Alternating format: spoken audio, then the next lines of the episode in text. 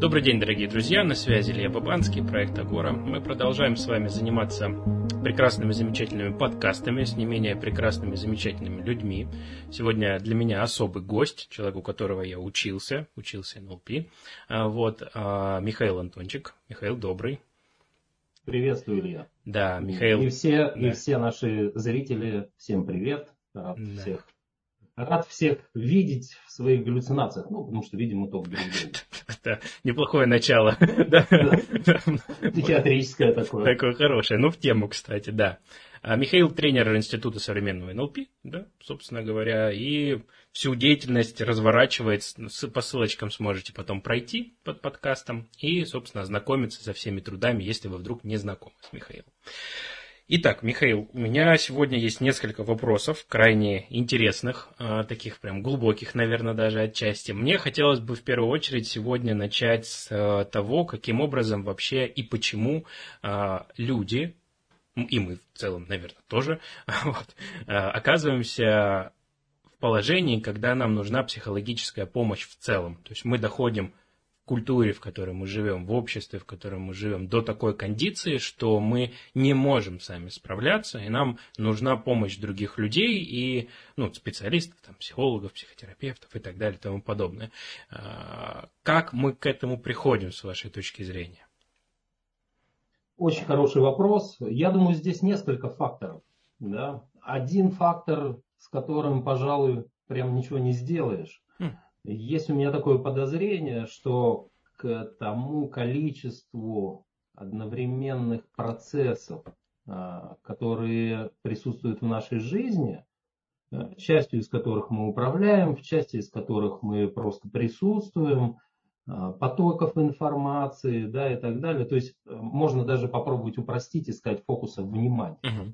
Наш мозг не привык такая гипотеза, но мне кажется, что она вполне справедлива, если представить себе жизнь человека 100 тысяч лет назад, да, а именно где-то примерно в то время начал формироваться с точки зрения всяких эволюционистов именно сегодняшний тип человека, да, ну там примерно 60, 70, 80, неважно. Мы, мы себя, наверное, прекрасно понимаем, что из себя представляла такая жизнь. И, и вряд ли мы сейчас с вами разговариваем, тот мог бы нам в это время писать сообщения по нашем мобильном телефоне. А еще какой-то человек говорит, а вы вот обещали, а там вот когда это будет, да, а кто, кто-то там, ну и так далее. А еще ты думаешь, так, во сколько ребенка надо забрать, ну и так далее.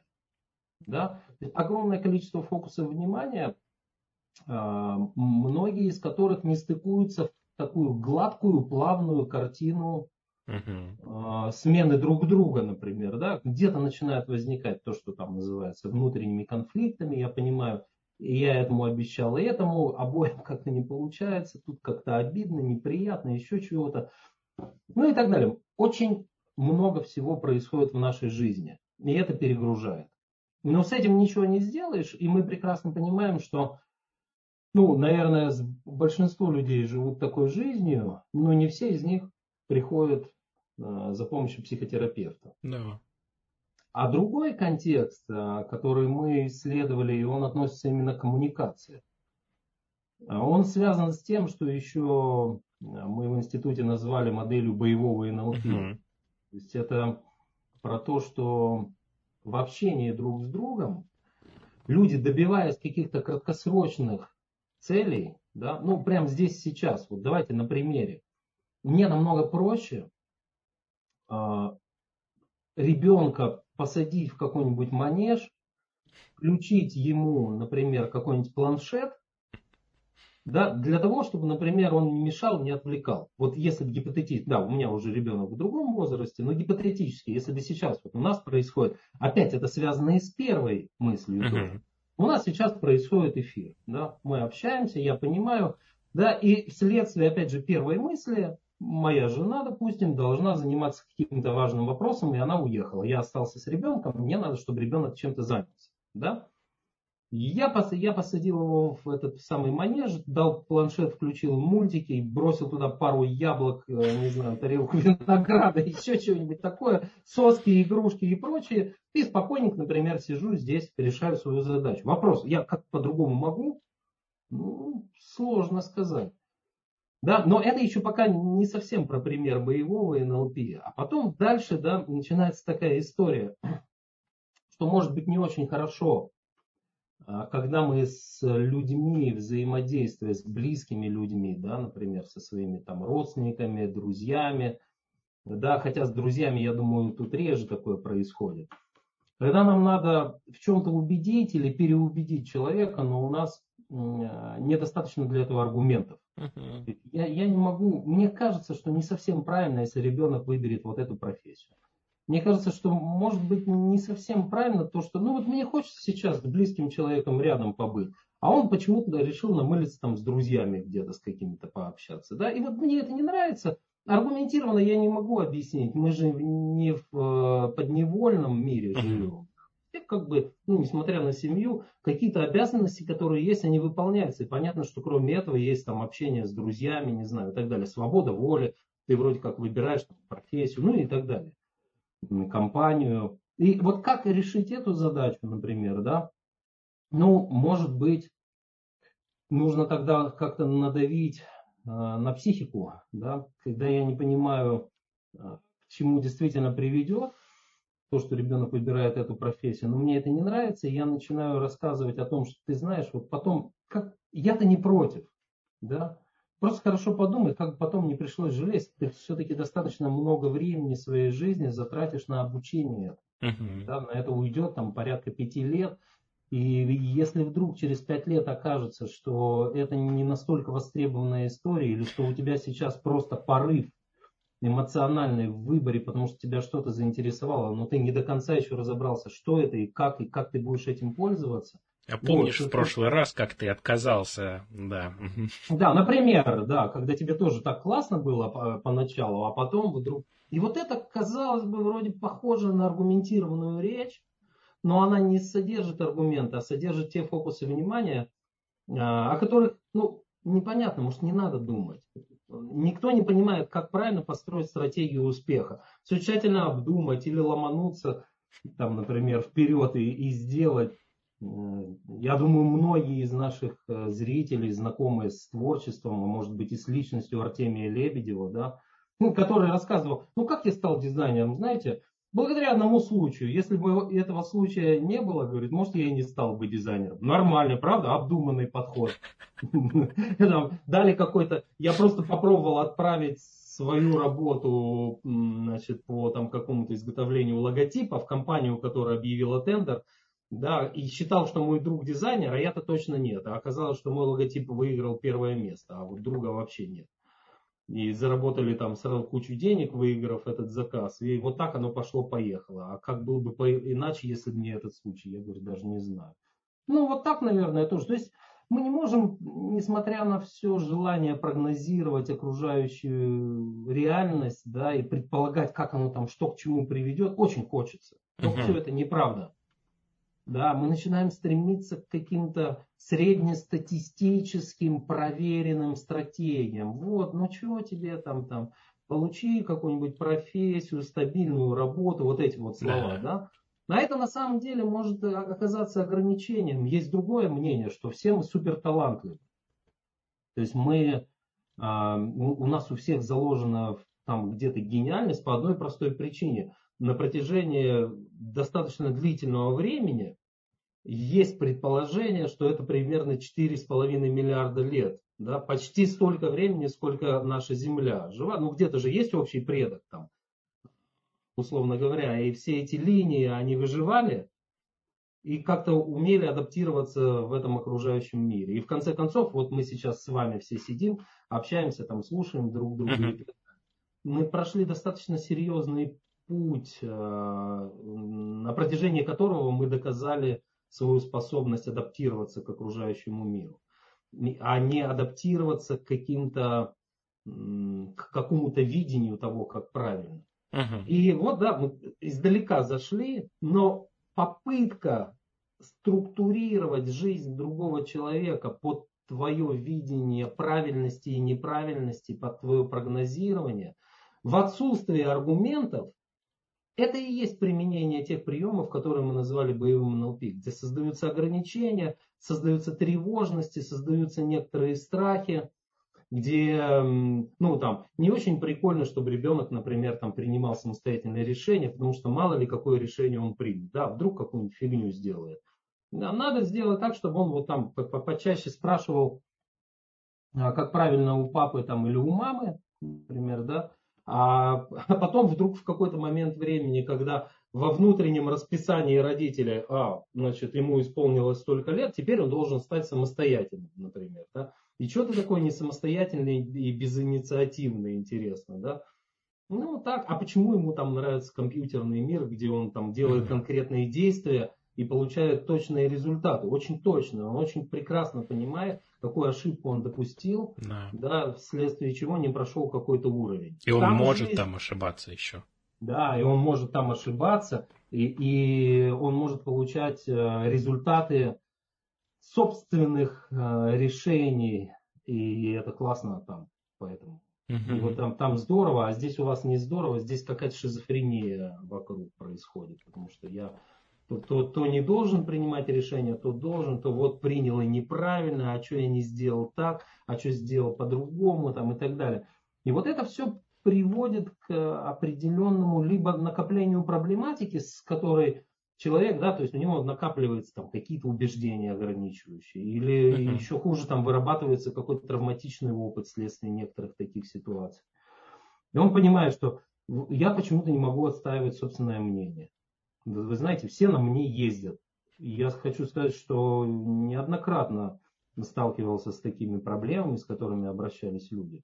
Вот я понимаю, что вот сейчас нужно было бы высказать свое мнение, но я почему-то останавливаюсь и не делаю этого. А потом, когда я начинаю думать, почему, там накатывают слезы, обиды или еще что-нибудь такое, но кто мне внутри запрещает высказать людям просто свое желание. Знаете, мне так не нравится, вот сказать. Давайте попробуем какую-нибудь другую идею придумать, с которой я с большим э, желанием соглашусь.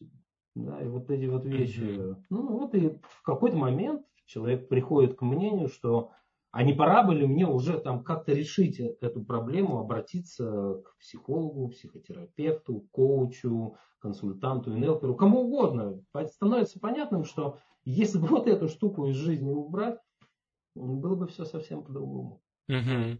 Я, вы знаете, вы сказали про этот перечислили ряд специалистов, ну, ряд а, направлений, да, и вы когда отдельно поставили NLPR, оно для меня, знаете, как лампочкой загорелось, потому что для меня это давно уже одинаковые вещи, там, ну, потому что а, есть большое множество коллег-психологов по образованию, которые в практической истории знают или умеют меньше, чем NLPR, вот, ну, собственно говоря, поэтому для меня они часто близко идут с какого-то периода времени.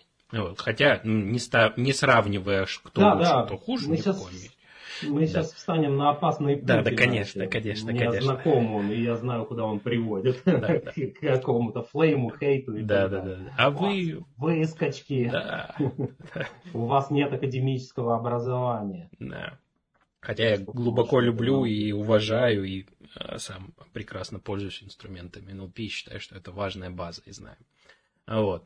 А, если э, вот разговор немножко его, а, который мы, собственно, начали, мне хочется а, выделить, наверное, такую линию. Есть такая гипотеза о том, что в целом культуры, в которых эм, существует больше степеней свободы, чем принуждения и авторитарности, э, чаще приходят к, э, к тому, что человек э, может в итоге встать на путь, где он сам станет счастливым. Да, не то, что он автоматически становится, да, но на путь того, где он сможет выбирать, как создавать себя, какие условия среды, что ему выбирать и что не выбирать. Да.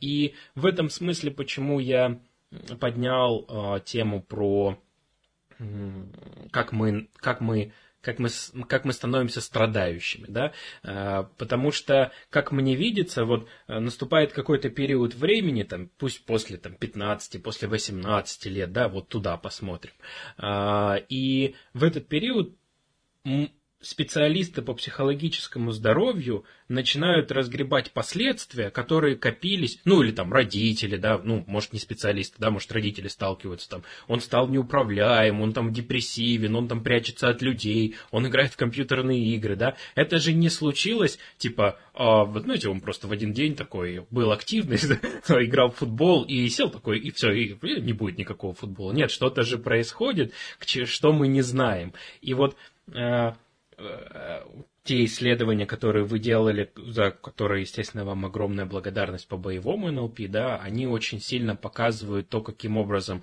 шантаж, манипуляции, принуждение, разрушение внутренней структуры приводят человека к, э, казалось бы, вроде бы он не пошел на ту профессию, на которую я не хотел, чтобы он пошел, но он выбрал бухать всю жизнь, играть в компьютерные игры, и я задумался, а это то, к чему я в итоге приводил его. И вот а, как с вашей точки зрения можно без попыток, даже не так, какая организация человека внутри или вообще какой человек, который старается без шантажа, без принуждения, без встраивания чувства вины, беспомощности и прочих историй, какой это человек, что он вот своим детям, там, своему окружению, ну, может, может с ними договариваться, аргументировать. Вот как вам видится этот человек?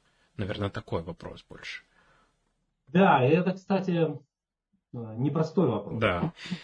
Непростой, я скажу, такую вот интересную вещь. Любую крайность можно описать формулами. Да? Ну, что я имею в виду? Крайность с точки зрения ограничений. Все очень понятно. Mm. Ограничиваем во всем. Только с разрешением моего что-то делается. Большая часть делается вообще из того, как я просто сказал. Mm-hmm. И так далее. Да? Никакого личного мнения, там полное подчинение. У меня при этом есть видение того, как должно быть там правильно, там, как учиться надо, с кем гулять, как гулять, с чем развлекаться, как развлекаться. Это крайность. Да? Вот я ее сейчас описал с помощью формулы. То есть, условно говоря, если бы кто-нибудь хотел воспроизвести это а, ну, в воспитании своего ребенка, можно было бы легко воспользоваться. Другая крайность тоже описывается формально. Разрешайте все. Вообще все позволяйте просто и все. И с самого начала говорите, что это вот твоя жизнь. Да, ты, собственно, выбираешь, как в ней жить, что делать там и так далее.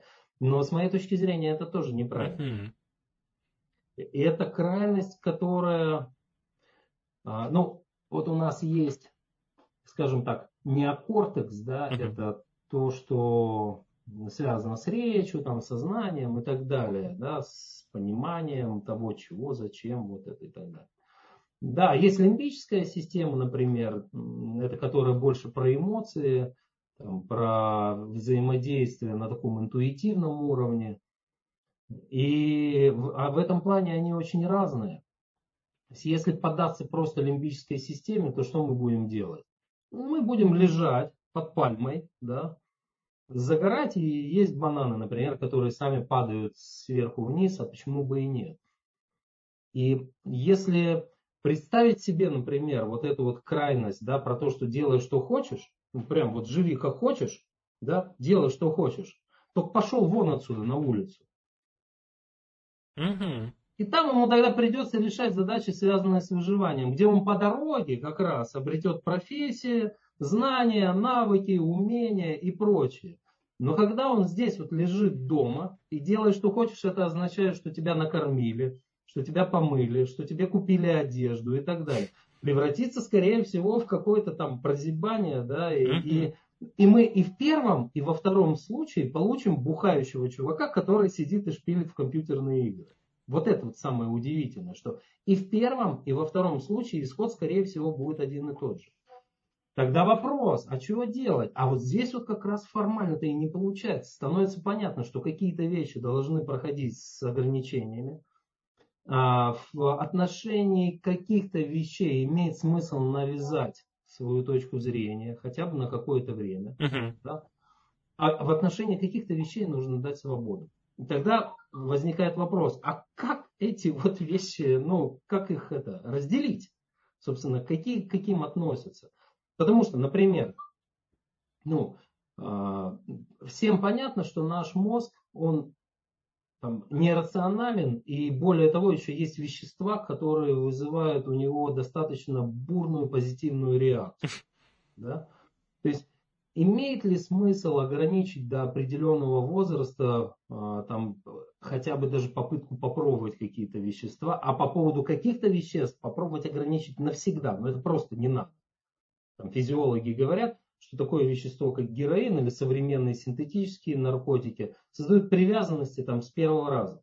Потому что там просто некоторое количество нервных клеток, да, которые как раз а, являются их мишенями, они просто уничтожаются. То есть они настолько перевозбуждаются, да, что человек, например, там, просто не способен дальше ими пользоваться для того, чтобы получить удовольствие от вида там, рассвета или заката. Он просто не может понять, он понимает, что кто-то от этого тащится, ему еще более злобно и обидно от того, что он не может переживать этих чувств.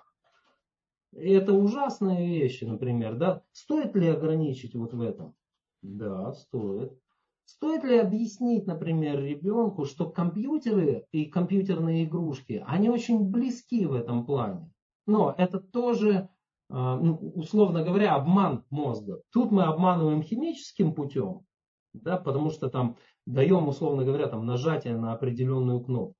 Здесь мы обманываем метафорическим путем, потому что э, играя в компьютерную игрушку, эм, я как бы делаю то, чего в жизни, если бы я сделал, реально, ну, это было бы достойно вот той самой похвалы, да, которую как раз нам и создают вот эти гормоны, нейромедиаторы и так далее, которые включаются. То есть здесь как наркотиками, здесь введя в альтернативную реальность, внутри которой ты там порешал задачи какие-то, биг босса победил, сложный уровень прошел, 3 плюс 2 как-то сложил и по мостику пробежал там и так далее. Ты решаешь сложные задачи на пути к достижению определенной цели, и мозг тебя награждает приятными ощущениями. И это можно сделать в течение 10 минут, например, 8 раз, да, на каком-то уровне. А, так, стоп, сейчас с этой стороны. И да, такая миниатюра жизни, да, внутри которой застревать тоже не очень хорошо.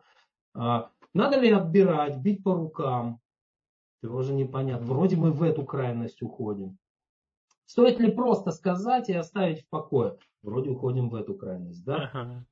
И какая-то идея контроля, и какая-то идея свободы. Вот это, на мой взгляд, самое сложное. Самое сложное и не описано с помощью какой-то формулы, где эту свободу дать, а где контроль. Ну, наверное, да, можно попробовать выстроить некоторую такую иерархию с точки зрения, вот это жесть, да, и если здесь будет допущена ошибка, то будет все очень плохо, например. Ну, плохо, если ребенку нужно будет там ждать, допустим, 5 лет из тюрьмы, чтобы потом сказать, слушай, ну теперь давай попробуем построить жизнь по-новому. Это uh-huh. прям очень сильно сломает. Если его, например, из какого-нибудь там наркодиспансера ждать какое-то время, тоже не хотелось бы, да? Да, из больницы, например, без одной ноги или руки, угу. потому что там какой-то идиотизм включился и куда-то они залезли, чего-то решили поджечь там и так далее, да, там и так далее. Но опять в одной крайности будет такая история. Так, эти ребята мне не нравятся. Не факт, что завтра они куда-то не залезут. Давай я ему запрещу с ними играть. Вот это, мне кажется, это, наверное, уже перебор. Почему он с ними хочет идти играть? Здесь проблема, на мой взгляд, да, заключается еще в том, что родители начинают бороться с симптоматикой. Ну, то есть они видят, что вот уже это началось, когда mm. ребенку исполнилось 13 лет. И, к сожалению, чего-то делать нужно было 5-6 лет назад. Вот это, мне кажется, проблема. И если бы я, например, имел отношение к разработке каких-то моделей, да, на тренингах, конечно, мы об этом говорим на том же боевом НЛП, мы касаемся этой темы, потому что они непосредственно связаны. Что э, имеет смысл тогда, когда он еще с, э, с, вот, с открытым ртом слушает тебя, родителя, доверяет тебе. Вот японцы выделили, что такой интересный возраст с 5 до 10 лет. Что с 5, они с 5 до 10 лет максимально социализируют детей. Да, они им внушают другую идею, ту, которая там у нас, ну, может быть, она не так близка идея того, что тебя общество должно принять, mm. что ты должен быть достойным членом этого общества. И если тебя не примет общество, если ты не сможешь в него вписаться, то и жить бессмысленно тогда в такой жизни. Вот, это интересно, но прикол в том, что в этом возрасте ребенок готов, по сути дела, связывать э, любые убеждения и любые ценности между собой. Угу. И вот там показывать, когда ему 6-7 лет, показывать на то, да, что происходит с детьми, которые там, возра... там в... чуть-чуть повзрослев начинают пробовать алкоголь, что вообще такое алкоголизм, что такое наркомания, да, что компьютерные игры затягивают, дать ему возможность, да, тут mm-hmm. мы еще сталкиваемся с а, одной проблемой. Такое техногенное общество вокруг. Знаете, люди живут в многоквартирных домах и, ну, и с этим тоже, это вот как по поводу множества процессов, которые у нас uh-huh. в голове, и, да, и наш мозг к этому не привык, так и здесь. Тут какие-то соседи, тут еще чего-то, тут двор, какие-то гуляют дети, а лес там, ну слава богу, если парк есть там, и так далее. Вот, а, а природа, там, дальние горизонты, которые ты можешь обозревать, там, типа, выйдя на улицу и так далее. Это меняет сильно состояние, поверьте, я это на себе испытал. Вот, и, и когда ты так живешь каждый день, то, то и тип мышления как-то меняется, и внутренние состояния меняются. И ребенок тоже это демонстрирует. Ему как-то вот это вот, какие-то там дети, да, которые тоже вот, ну, как-то так нормально играют, что вроде как с ума не сходят и так далее. Никто ничего не, не поджигает, да. Ну, хотя они везде разные, и хулиганить тоже можно.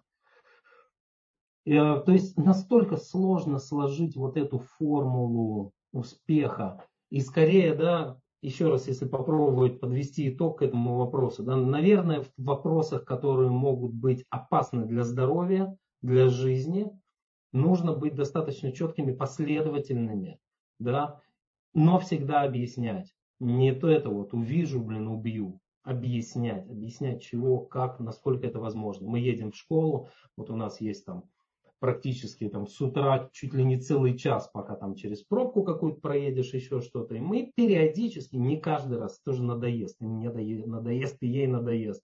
Но мы периодически общаемся на какие-то темы, на такие, например. Mm-hmm. Да. Ну, давай поговорим, как это происходит, с чем это связано, почему наш мозг так на это реагирует, так ведется, да, объяснять, то есть не жалеть времени общения с ребенком, находить подходящее для этого время. Так, садись, сейчас будем говорить про половое созревание. Ну, может, не хочет сейчас ребенок про это говорить.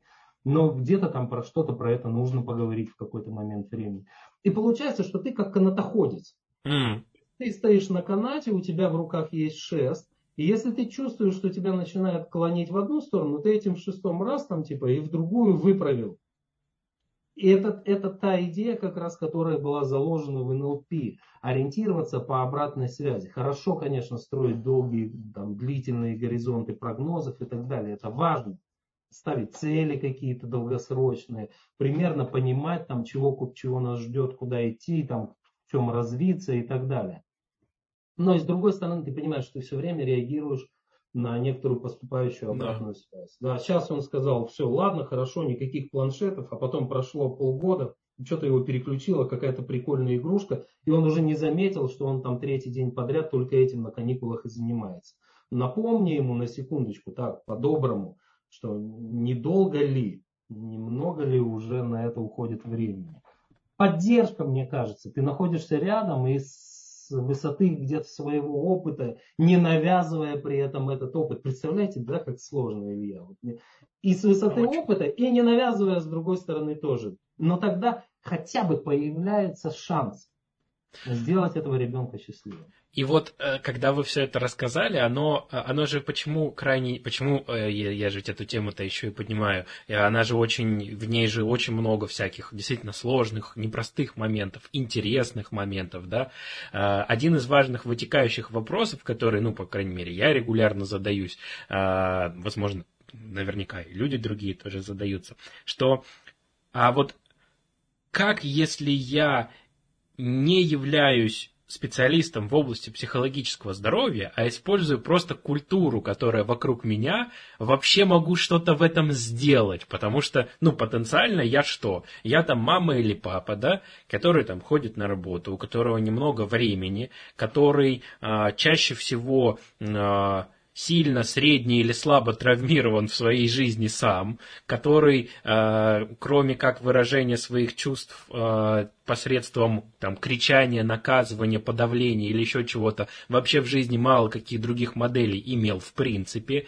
Э, договороспособность это вообще к соседу Васе какому-нибудь не надо, я не договороспособный, у нас есть одна правда, и она вот наша, да, что говорится. И тогда, используя культурные механизмы, находясь в том пространстве, в котором я нахожусь, э, помимо своих страданий, я ну, с крайне малой вероятностью смогу что-либо в эту культуру нового привнести с точки зрения баланса, это раз. И во-вторых, что э, я с крайне малой вероятностью помогу свободному организму хотя бы сохранить свободность. Ну, вот если такими словами сказать. И тогда вот этот самый главный вопрос, который блынкает, да, могу ли я построить дом, не зная, как строить дом, да, ориентируясь на то, как мне скажут строить дом другие люди. И я так посмотрел, мне не нравятся ваши дома, в котором вы живете. Зачем вы мне будете рассказывать, а я буду учиться строить такие же дома? Мне вот они не очень сильно нравятся. И в этом смысле, наверное, один из вытекающих моментов, который возможно, стоило бы себе, наверное, задавать, да, из таких практических рамок, да, а, ну, я вот слушаю информацию и смотрю там в кавычках на дом человека, который он сам построил. Мне ну, модель при первом, я же не знаю, вот я там слушаю там Илью Бабанского, Михаила сейчас я слушаю, да, а мне вот, э, мне надо на дом, наверное, посмотреть этого человека, ну, в кавычках, да, дом, понятно, ту жизнь, которую он строит, или как он себя демонстрирует, да, как он э, ведет, возможно, себя, и Исходя из этого, возможно, мне тогда э, пользоваться или не пользоваться стратегиями, которые он предлагает. И вот тут тоже же, да, такой бум происходит. А я же не знаю этих людей. Я большую часть людей, которые слушаю сегодня, не знаю, как они живут. Я вижу там картинку в Инстаграме, ВКонтакте, на, дай бог, на подкастах слышу. Ну, дай бог, это еще неплохо было бы, да? Вот, я хоть услышу, как человек разговаривает, думает, какие решения принимает. Но я не знаю, как он в повседневной жизни, да? И это, продолжая э, вашу мысль, которую вы вначале сказали, вокруг меня столько людей, а я их, возможно, в жизни ни разу не видел, я с ними не был, да, и тогда крайне такой важный вопрос, который про свои, наверное, собственные критерии, вы про это тоже сказали, да, а как мне для начала в своей жизни взрослому человеку выработать свои собственные критерии, пов... ну, мне не нравится это слово, но я, пожалуй, его употреблю, повзрослеть, да, с точки зрения там, ответственности, ориентиров, с точки зрения своих собственных а, важных и значимых критериев, и потом уже что-то пытаться по отношению к другим людям. Ну, слово «потом» в кавычках, потому что жизнь-то идет, конечно же, никакого «потом» там нет, параллельно, но тем не менее. Вот, наверное, мне в голову вот это пришло, пока угу. мы... Пока... Да, вот вы, Илья, умеете задать, конечно, такой непростой вопрос. Давайте попробуем разобрать. Да. Во-первых, слово «культура» я не антрополог, но наши коллеги э, Джон Гриндер и Джудит Дилазье написали когда книжку, которая называется «Черепахи до самого низа». Она непростая и скорее написана чуть более научным языком, но при этом очень интересная, где первым вопросом они как раз и ставят вопрос, а чем отличается культура от общества? Мы mm. живем сейчас в обществе, или мы можем называть то общество, в котором мы живем, культурой? И на этот вопрос, мне кажется, была попытка дать достаточно... Интересный вопрос. А, такой аргументированный ответ. Наверное, некий социум, да, который живет по определенным правилам взаимодействия друг друг с другом и окружающим миром, и в той среде, в которой живет этот социум. Да, они там находятся уже на протяжении, ну пускай, допустим, тысячи лет. Да? То есть на протяжении тысячи лет им удается сохранить при, еще раз, что важно, при поддержке одних и тех же правил взаимодействия. Это в антропологии называется эпистемология. Эпистемология, да, это о том, по каким правилам мы взаимодействуем с окружающим миром. То вот это называется культурой. Она адаптирована к внешней среде и не разрушает эту внешнюю среду и не позволяет внешней среде разрушить себя.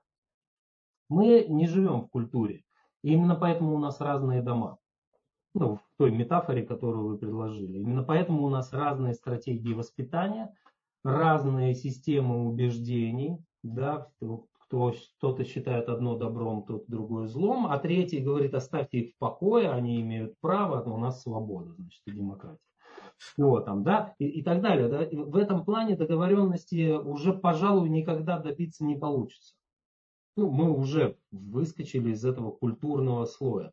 Но, ну, типа, понятно, да, то есть, если бы была культура, у всех дома были бы одинаковые.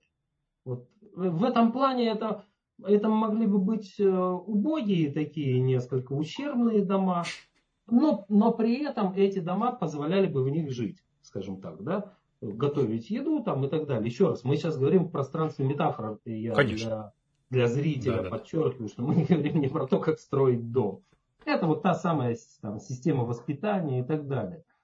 Вот. И может ли быть, например, такая культура, в которой будет достаточно степеней свободы для ребенка, чтобы сориентироваться? Ну, я думаю, да, может быть. Но как теперь уже сейчас всем договориться о едином способе э, воспитания? Там, это... Никак, нет, не получится точно. Ну, только какой-нибудь катаклизм. Да. То есть всех что-нибудь накрыло, выжила там небольшая группа угу. людей, и они тогда уж серьезно займутся вопросом, да, как не транжирить вот это вот э, подрастающее поколение, как бы в них там правильно все вложить. Сказки им правильные, например, рассказать с самого детства, которые сформируют у них уже определенное видение добра и зла. Своим примером показать, как нужно. А то ты сидишь в планшете, например, и здесь у тебя бокал как бы вина. Это неплохо, но надо понимать, ну и нехорошо, я просто безоценочных суждений. Как тоже можно. Но при этом э, говорить ребенку о том, что там типа ты смотри, мне в телефоне сиди поменьше там и так далее, и вообще займись делом, как бы, ну типа как-то оно не складывается, да, ты что-то демонстрируешь один сигнал, требуешь от ребенка каких-то других сигналов, ну или хотя бы скажешь, слушай, я конченый, вот, пойми, уже ничего с этим сделать не могу, у тебя хоть пускай будет возможность выбраться, я такое видел, не в своей семье, слава богу, но я видел такое, ну там, отец моего друга так говорил про свое курение. Mm. Он говорит, я ничего с этим сделать не могу, блин, вот я, вот у меня как-то так физиология построена, что я как только прекращаю курить, мне физически хреново. И я не хочу бросать курить.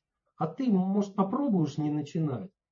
И из всей нашей компании друзей, у нас вот среди друзей было шесть человек, с которыми мы дружим до сих пор да, несмотря на то, что уже попереезжали все, кто-то в разные страны.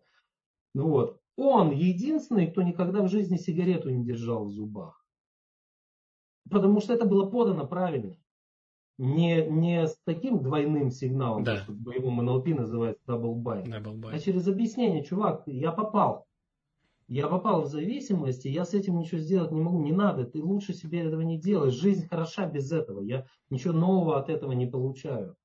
Просто я теперь старое потерял, заменил вот на это и, и обратно откатиться не могу. А специалисты, там, наркологи, они говорят, что действительно есть люди, для которых бросание курить очень болезненный процесс. Для некоторых это просто, там, ну, условно говоря, там, сила воли и так далее, а у них это вот надо превознемогать какие-то там чуть ли не боли. Угу. Потеря настроения, апатия и так далее. Вот, поэтому, да, вот где-то про это а, где как-то можно, да, но возвращаясь опять к вопросу, да, что делать тем людям, которые про нас ничего не знают. Мне кажется, что тот человек, которого ты описал, а, ему делать ничего не надо, потому что он вопросом этим не задается. Ну так, видимо, в твоем описании получилась такая крайняя личность, понимаешь, который... А, то есть есть проблемы или задачи сложные, очень сложные, несложные. А есть люди, у которых, например, таких задач или проблем просто нету. Ну, жизнь так идет, что значит, что делать? Да ничего не делать. Меня вот родители вырастили, и я, слава богу, человеком вырос. Например, говорит этот человек. И тебя тоже сделаю человеком. Ну, будет у тебя там плечо подергиваться иногда и глаз. Ну, в конце концов, это так физиологические, как это, физиологические недостатки нашего тела. У нас вся семья дергалась плечом, да. нормально все было хорошо. Да, и ну там, и, ну как-нибудь будешь жить, нормально будешь жить, все там, денежка всегда, значит, будет на то, чтобы хлеб там купить или еще что-нибудь. Все, вперед, смотри, как я, вот давай, учись. Да, и там, там просто другие задачи. Если же нас смотрят люди, у которых возникает вопрос, блин, мне бы не хотелось бы вот так угу. Воспитывать ребенка. Может, или другой вопрос, может быть то, в какой системе убеждений воспитали меня, или какие-то отдельно взятые подходы к моему воспитанию были ошибочны. И когда у меня родится ребенок, или сейчас тот ребенок, который растет, да, ну как-то бы с ним этого не делать, то, ты знаешь, эти люди, они найдут ответ на вопрос, как сделать по-другому. У нас ли с тобой они возьмут какие-то советы или нет? Вопрос в том, что они уже думают над тем, что эту задачу решить нужно. И они точно сделают это не так, как это делали с ними. А значит, вероятность того, что получится какой-нибудь другой результат, она уже становится высокой. Как, э, какие прекрасные внушения. Всем бы их, пожалуйста, побольше каждый вечер слушать. Это я честно говорю, не про каких. Вот прекрасно. Вот реально сейчас можно расслабиться и, и им следовать. Да, действительно. Ну, конечно. А Милтон Эриксон, один из тех, э, кого моделировали при создании НЛП, эриксоновский гипноз и так далее, у него какая была идея? Он говорит, если в привычной стратегии хотя бы один элемент мы начнем ну, как бы корректировать и делать по-другому, да, ну, условно говоря, ты ковыряешься пальцем в носу, начни ковыряться вот этим пальцем в этой ноздре. Все то же самое, все, продолжай, просто чуть по-другому. То вероятность того, что человек начнет трансформировать это поведение, она уже высокая. Если мы уже задумались над тем, над поиском ответов на вопрос, как лучше, ну, значит, уже сдвиг произошел. Я не для того, чтобы успокоить, я действительно понимаю, что примерно так и происходит. Сегодня ты задумался, Завтра ты поймаешь себя на мысли, что ты повел себя по отношению к ребенку как-то так, как, например, мы только что там приводили uh-huh. в пример. Причем неважно, будет то положительный пример или отрицательный. Остановишься, задашь себе вопрос, попробуешь по-другому. Там, ну, способов есть много всяких. Там, а там и некоторые люди говорят, там, можно как-то и поучиться, например, там чему-то, как-то скорректировать свою коммуникацию а, там, на какие-нибудь тренинги пойти. Например, в Институт современного НЛП. Не, ну, реклама. Не будем заниматься рекламой, но, но с моей точки зрения просто в этой нашей э, профессиональной деятельности, угу. Как и во многом, появилось достаточно много людей из-за того, что информационное пространство позволяет сейчас спокойно доносить свое сообщение, ну, при определенных усилиях, почти куда угодно, да? Вот. Ну, там появились какие-то люди, которые просто рассматривают это как интересный вариант там, заработка денег и бизнеса. Но, но при этом то же самое существует в любой другой профессии. Почему мы, например, так определяемся, о, инфо-цыгане, вот инфо-цыгане. Ну, а алкаш какой-нибудь сантехник, который, он может быть хорошим сантехником, а может быть не очень. Вот что, нет таких, что ли? И оба алкаша. А есть не алкаш вообще как там в э, передаче, я помню, как это было, 6 кадров, что ли, когда он там звонит в дверь. Это сантехник. Говорит, так, не компасируйте мне мозг. Он еще раз звонит, говорит, сантехник пришел, прекратите баловаться. Он такой, ну вот, ну вот что делать? Достает бутылку водки, там типа хлещет такой, еще раз говорит, сантехник, а, заходите. Ну вот, ну, да это и так везде. Маркетинг возьмем. Есть какие-то клевые маркетологи, есть профессиональные, есть которые говорят, мы вам сейчас что угодно продадим. Вообще.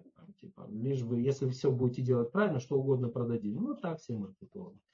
Вот, там, да, ну, там, строитель. Прекрасное есть. Человек пришел, поставили задачу, построил. Другой пришел и построил так себе, конечно. Uh-huh. Да? И там, а есть курсы, например, вождения да, и ты пришел на одни курсы вождения, и как-то так тебя увлек вообще инструктор, что я, мне так запомнилось до сих пор, у нас такой клевый был на курсах, ну вот именно преподаватель, такой был молодой человек, вот, который в какой-то момент, это же надо было иметь такое преподавательское вот, умение в нужный момент, он сказал фразу, я вас только прошу, когда вы сядете за руль помните, что вы были когда-то пешеходами? Вот как он так сказал, что у меня до сих пор в голове эта мысль, ну, она присутствует, я ее вот легко сейчас вспомнил. Я ее вспомнил как пример, допустим, да, хорошего преподавания. Так, так и с тренингами, то есть э, очень много есть хороших, интересных вещей, НЛП там и так далее. Ну, вот вопрос просто в том, да, допустим, там, что ты выбираешь и, и кто тебя этому будет учить. И, и все. Так действительно много, это ничем не отличается от любых других курсов. Ты пошел, у тебя научили там печь торты, допустим, вкусно это делать, красивые. Да, ты разобрался, какие там типа глазури бывают и так далее и тому подобное. Это же можно все понять? Можно. Пошел на другие, тебя научили там, что с собой сделать, чтобы по-другому мыслить. И как с другими людьми так общаться, чтобы на них не орать, например, а они все равно, глядишь, и делают то, что тебе нужно, например. Ну, почему бы и нет? Да, как сыр правильно варить, да? Как сыр правильно варить, например. Вы еще варите? Конечно. Вот. Да. Вот у меня сегодня я буквально переворачивал две таких головки с голубой плесенью. Очень прикольно. Ну вот. Я кроме сыра еще и вот тут эксперименты с колбасой сыровяленой делаю. Это интересно, почему бы и нет. Да. И, и когда это делаешь, интересно, а, интересно смотреть на каких-то умных людей. Вот, к сожалению, это надо в соседнюю комнату пойти, так бы я продемонстрировал. Две книжки. Одна вот такая, колбасы там всего мира, что-то такое, с красивой фоткой там, да, и так далее. А вторая вот такая вот книжечка, вот такая, да, и там очень без дизайна написано на главной странице. Диан, ты не могла бы дать вот там две книжки на столе? Я сейчас их покажу, то и пытаюсь передать. Спасибо передать опыт, да. Вот одна книжка, ага. да, красивая, правда? Очень, да. А вот другая. Вот ценность по содержанию этой книжки почти равна нулю. А вот здесь технологичное описание, на основании которого можно производство построить, где будет все по ГОСТам правильно и правильная рецептура. Да? Ну, я говорю про то, что вот, ну, а, про одно и то же разные люди создают совершенно разные продукты. Да, сложный вопрос, действительно, как понять, а, кого слушать. Да. Это сложный вопрос. Поэтому слушайте меня.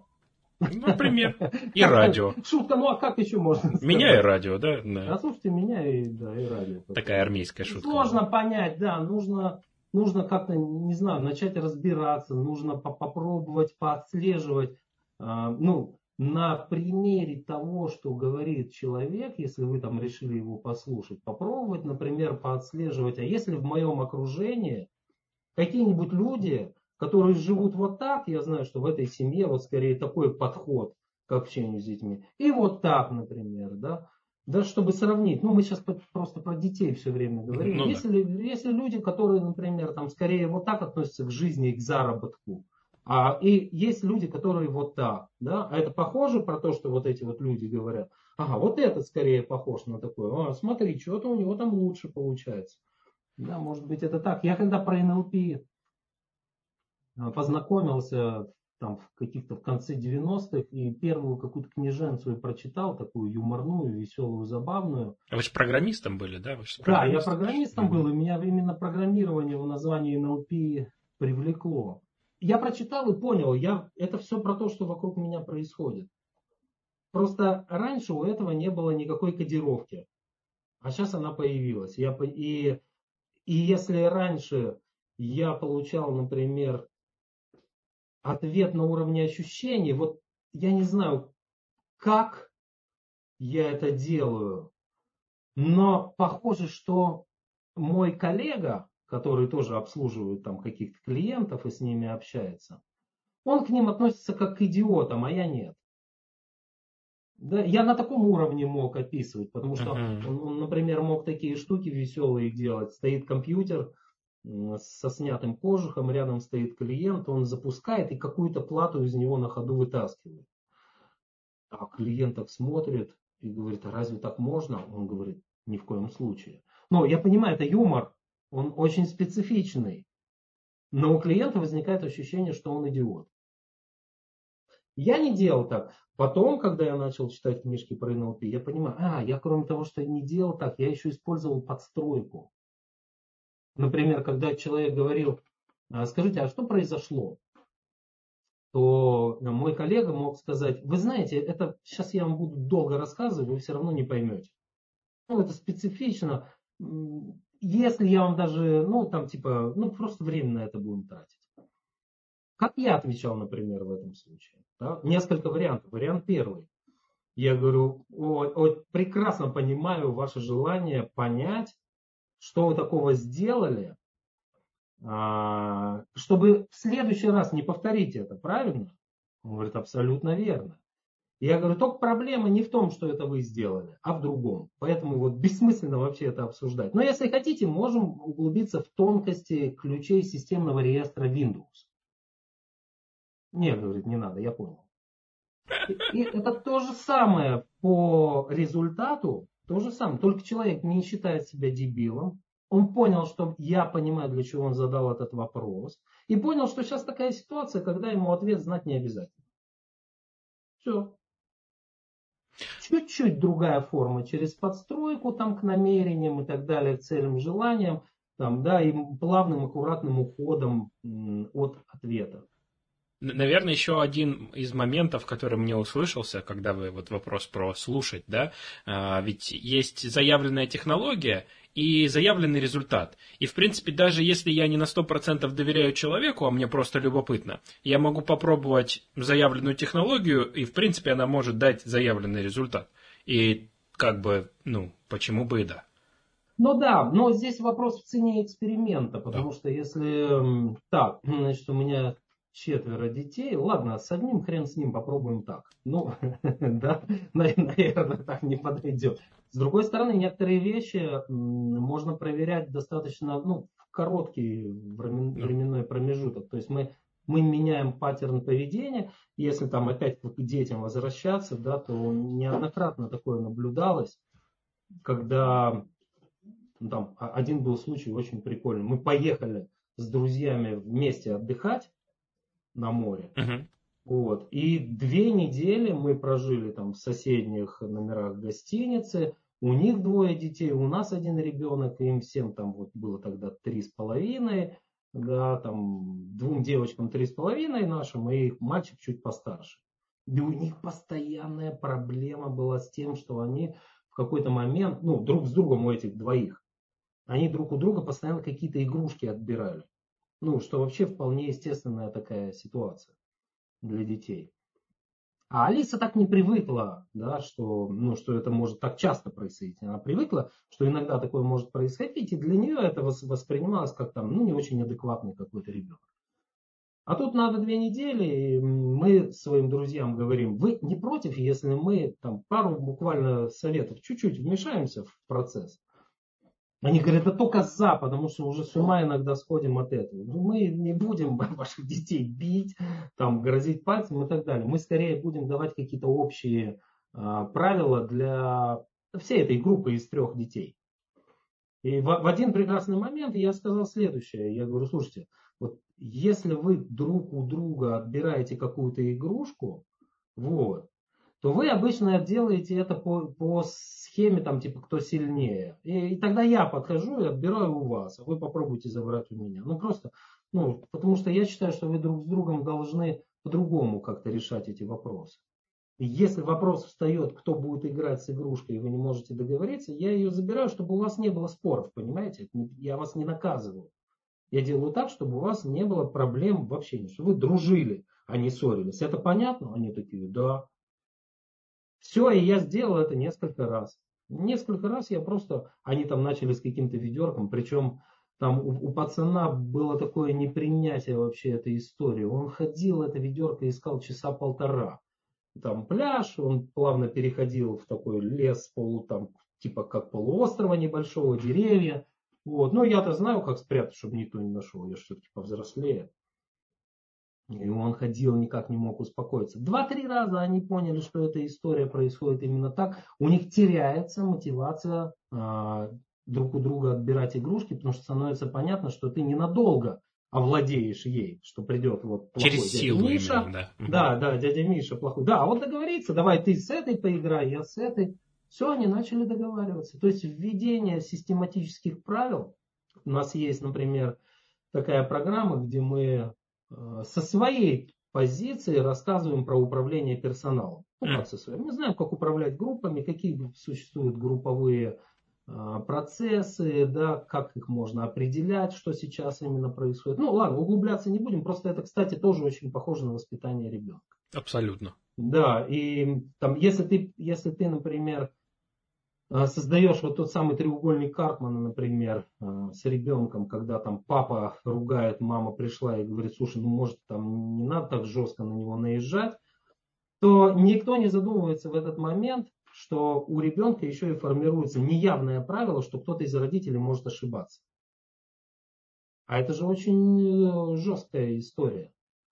Без критериев, что является критерием ошибки. Просто идея того, что кто-то из родителей может быть неправ. Но, а, значит, все-таки мы совсем без критериев не можем. Да? Как работает мозг у ребенка в этот момент? Критерий номер один.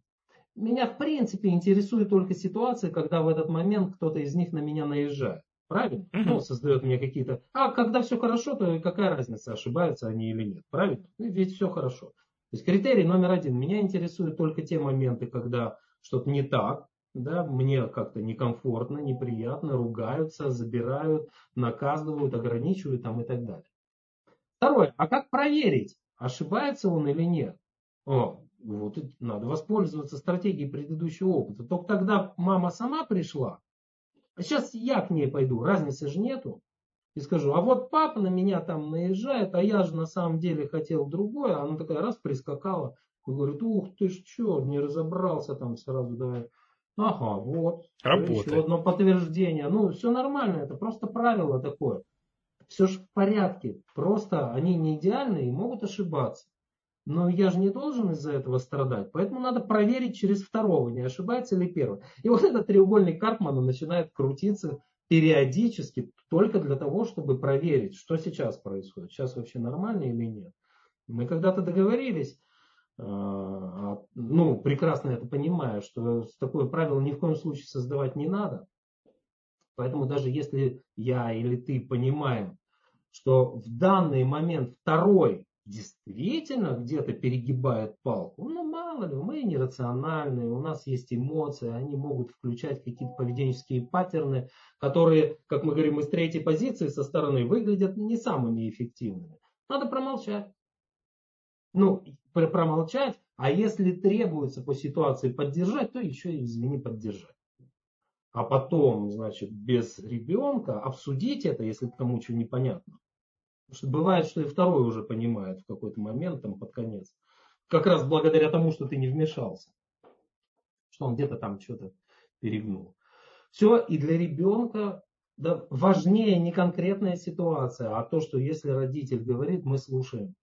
Он не зря говорит, и второй придет и поддержит. Да, и вот такие вот вещи, они проверяются быстро.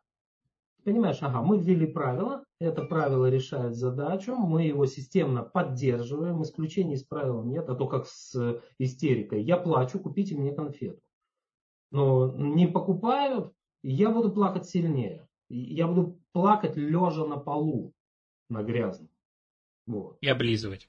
Да, и облизывать его, например, пол, и биться головой. А, вот биться головой начал э, и среагировали. Окей, будем, будет понятно. Формируется правило. Если на слезы не, не реагируют, надо интенсивность этих всех проявлений поведенческих усиливать. Правильно? Правильно. О, вот, работает это. Все, и они не понимают, что да. А как только ты становишься последовательным, говоришь, так, стоп, секунду, вот правило, мы его ввели, мы его поддерживаем. Надо только сначала хорошо подумать, сможешь ли ты поддерживать такое правило, да. иначе не вводи. Или скорректируй его каким-то образом. Или сразу обозначь моменты исключения из этого правила. Это тоже все работает. Все работает. С сотрудниками там, например, мы говорим. Но не надо дизайнеру приходить в 8 утра. Вот всем надо, а дизайнеру не надо. Обозначьте это формально.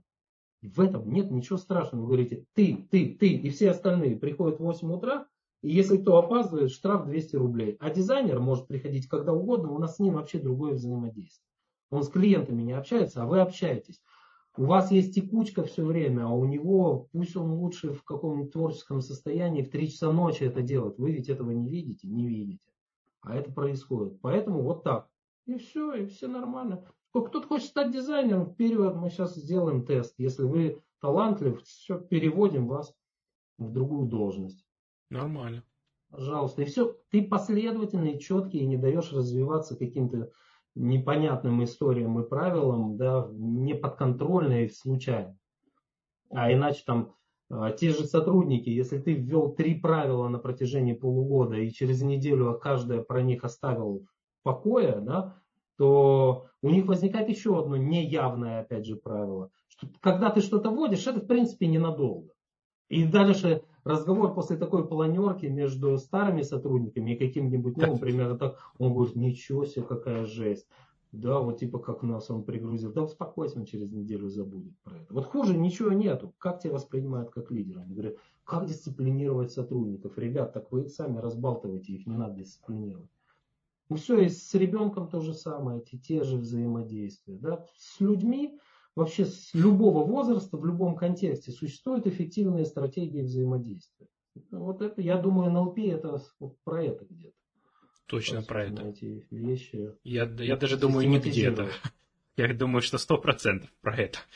На сегодня тогда мы будем завершаться. Э, в следующий раз мы продолжим с э, некоторыми важными вопросами, которые будут являться продолжением этой темы и отчасти э, важных других. Вот. Спасибо, Михаил, за столь детальные и важные ответы. Вот. Мне было крайне интересно увидеть ваш взгляд, исходя из вашего опыта, который ну, для меня является авторитетным, скажем так. Вот. И было очень приятно, что вы откликаетесь на, ну, на то, что это не, знаете, там, сделай раз, два, три, а можно увидеть какую-то общую рамку. Вот. Ну и за ваше время, естественно. Спасибо, мне тоже было интересно, классные вопросы.